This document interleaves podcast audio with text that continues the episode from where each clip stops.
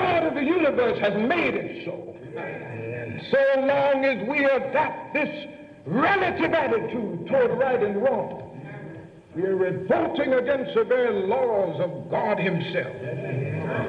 Now, that isn't the only thing that convinces me that we strayed away from this attitude, this principle. The other thing is that we have adopted a sort of uh, pragmatic test of right and wrong. Whatever works is right. If it works, it's all right.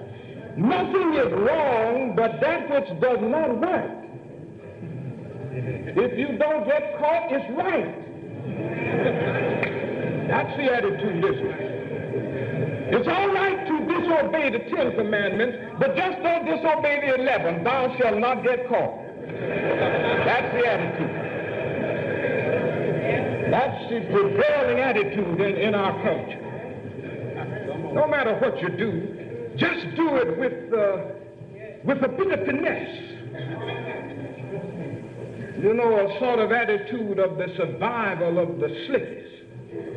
Not the Darwinian survival of the fittest, but the survival of the slickest. Who, whoever can be the slickest is, is the one who's right. It's all right to, to lie, but uh, lie with dignity. It's all right to steal and to rob and exploit, but do it with a bit of finesse. It's even all right to hate, but just dress your hate up in the garments of love and make it appear that you're loving when you actually hate it. Just get by.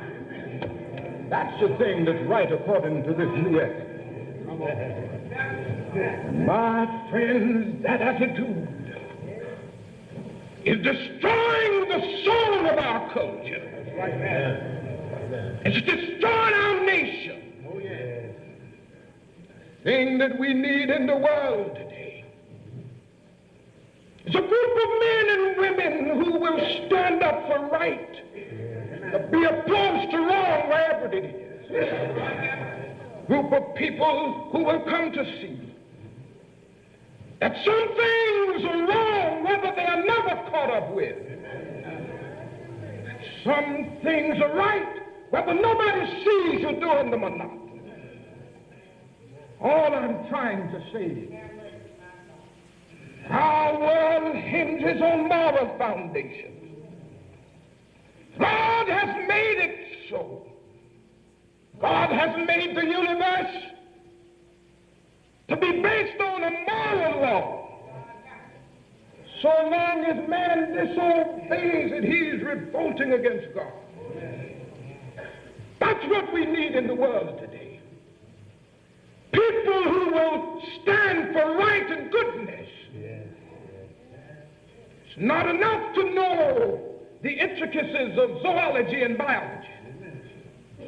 But we must know the intricacies of law. It's not enough to know that two and two makes four. But we've got to know somehow that it's right to be honest and just with our brothers. It's not enough to know all about our philosophical and mathematical disciplines. And we've got to know the simple disciplines of being honest and loving and just with all humanity. If we don't learn it, we will destroy ourselves by the misuse of our own powers. This universe hinges on moral foundation. There is something in this universe that justifies Carlyle in saying, no lie can live forever. There is something in this universe that justifies William Cullen Bryant in saying, truth crushed earth will rise again. There is something in this universe that justifies James Russell Lowell in saying, truth forever on the scaffold, wrong forever on the throne. Yet that scaffold sways the future. And behind the dim unknown stands God within the shadow keeping watch above his own. There is something in this universe that justifies the biblical writer in saying, you shall reap what you sow. This is a law-abiding universe. This is a moral universe. It hinges on moral foundations. If we are to make of this a better world, we've got to go back and rediscover that precious value that we've left behind. And then that is a second thing, a second principle that we've got to go back and rediscover. And that is that all reality has spiritual control. In other words, we got to go back and rediscover the principle that that is of God behind the process. Well, I guess you say, why is it that you raise uh, that as a point in your sermon in a church? Uh, the mere fact we're at church, we believe in God. We don't need to go back and rediscover that. The mere fact we're here, and the mere fact that we sing and pray and come to church, we uh, believe in God. Well, there's some truth in that. But then you must remember that it's possible to affirm the existence of God with your lips and deny his existence with your life. The most dangerous type of atheism is not theoretical atheism, but practical atheism. That's the most dangerous type. And the world, even the church, is filled up with people who pay lip service to God and not life service. It's filled up with it. And that is always a danger. That we will make it appear externally that we believe in God when internally we don't. We say with our mouths that we believe in him, but we live with our lives like he never existed. That is the ever-present danger confronting religion. That's a dangerous type of atheism. And I think, my friends, that that is the thing that has happened in America. That we have unconsciously left God behind. Now, we haven't consciously done it. We, we have unconsciously done it. You see, the text, you remember the text said that Jesus' parents went a whole day's journey, not knowing that he wasn't with them. They didn't consciously leave him behind. It was unconscious. Went a whole day and didn't even know it. It wasn't a conscious process.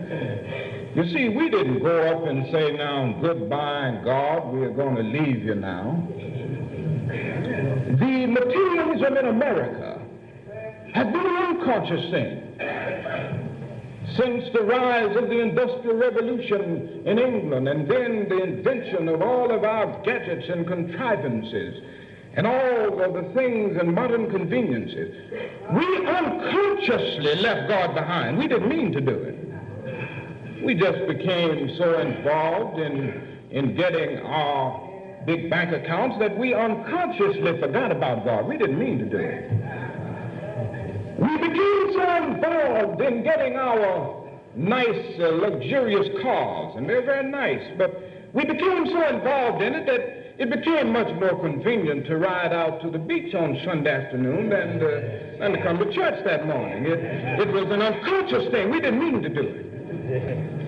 We became so involved and fascinated by the intricacies of television that uh, we found it a little more convenient to stay at home than to come to church. It was an unconscious thing. We didn't mean to do it. We didn't just go up and say, now, God, we're gone. We had gone a whole day's journey. Then we came to see that we had unconsciously ushered God out of the universe. A whole day's journey. Didn't mean to do it. We just became so involved in things that we forgot about God. And that is the danger confronting us, my friends. That in a nation as ours, where we stress mass production, and that's mighty important, where we have so many conveniences and luxuries and all of that, that is the danger that we will unconsciously forget about God. I'm not saying that these things aren't important. We need them. We need cars. We need money. All of that's important to live. But whenever they become substitutes for God, yes. they become injurious. Yes. And may I say to you this morning that none of these things can ever be real substitutes for God. Automobiles and subways, televisions and radios, dollars and cents can never be substitutes for God. For long before any of these came into existence, we needed God. Long after they will have passed away, we will still need God. And I say to you this morning in conclusion that I'm not going to put my ultimate faith in things. I'm not going to put my ultimate faith in gadgets and contrivances. As a young man with most of my life ahead of me, I decided early to give my life to something eternal and absolute. Not to these little gods that are here today and gone tomorrow. But the God who is the same yesterday, today, and forever. Little gods that can be with us in a few moments of prosperity. But in the God who walks with us through the valley of the shadow of death and causes us to fear no evil. That's the God. Not in the God that can give us a few Cadillac cars and Buick convertibles, as nice as they are, that are in style today and out of style three years from now. But the God who threw up the stars to bedeck the heavens like swinging lanterns of eternity. Not in the God that can throw up a few skyscraping buildings, but the God who threw up the gigantic mountains kissing the sky as if to bathe their peaks in the lofty blue. Not in the God that can give us a few televisions and radios, but the God who threw up that great cosmic light that gets up early in the morning in the eastern horizon and paints its technicolor across the blue, something that man could never make. I'm not going to put my ultimate faith in these little gods that can be destroyed in an atomic age. But the God who has been our help in ages past and our hope for years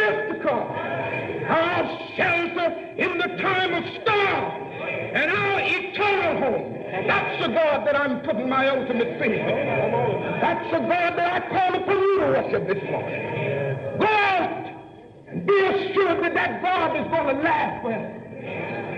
Storms might come and go. Our great skyscraping buildings will come and go. Our beautiful automobiles will come and go, but God will be here. Grass may wither, the flowers may fade away, but the word of our God shall stand forever, and nothing can ever stop it. All of the P-38s in the world can never reach God. All of our atomic bombs can never reach it. The God that I'm talking about this morning is the God of the universe, and the God that will last through the ages. We are to go forward this morning, we've got to go back and find that God. That is the God that demands and commands our ultimate allegiance. If we are to go forward, we must go back and rediscover these precious values. That all reality hinges on moral foundations, and that all reality has spiritual control. God bless you. You're tuned in to the voice of the gospel, 88.1 FM, beaming the gospel in three states to over 100,000 listeners. 70,000 watts of continuous gospel power. K-A-Y-T, 88.1 FM. K-A-Y-T, 88.1. Digital radio Digital radio. has arrived.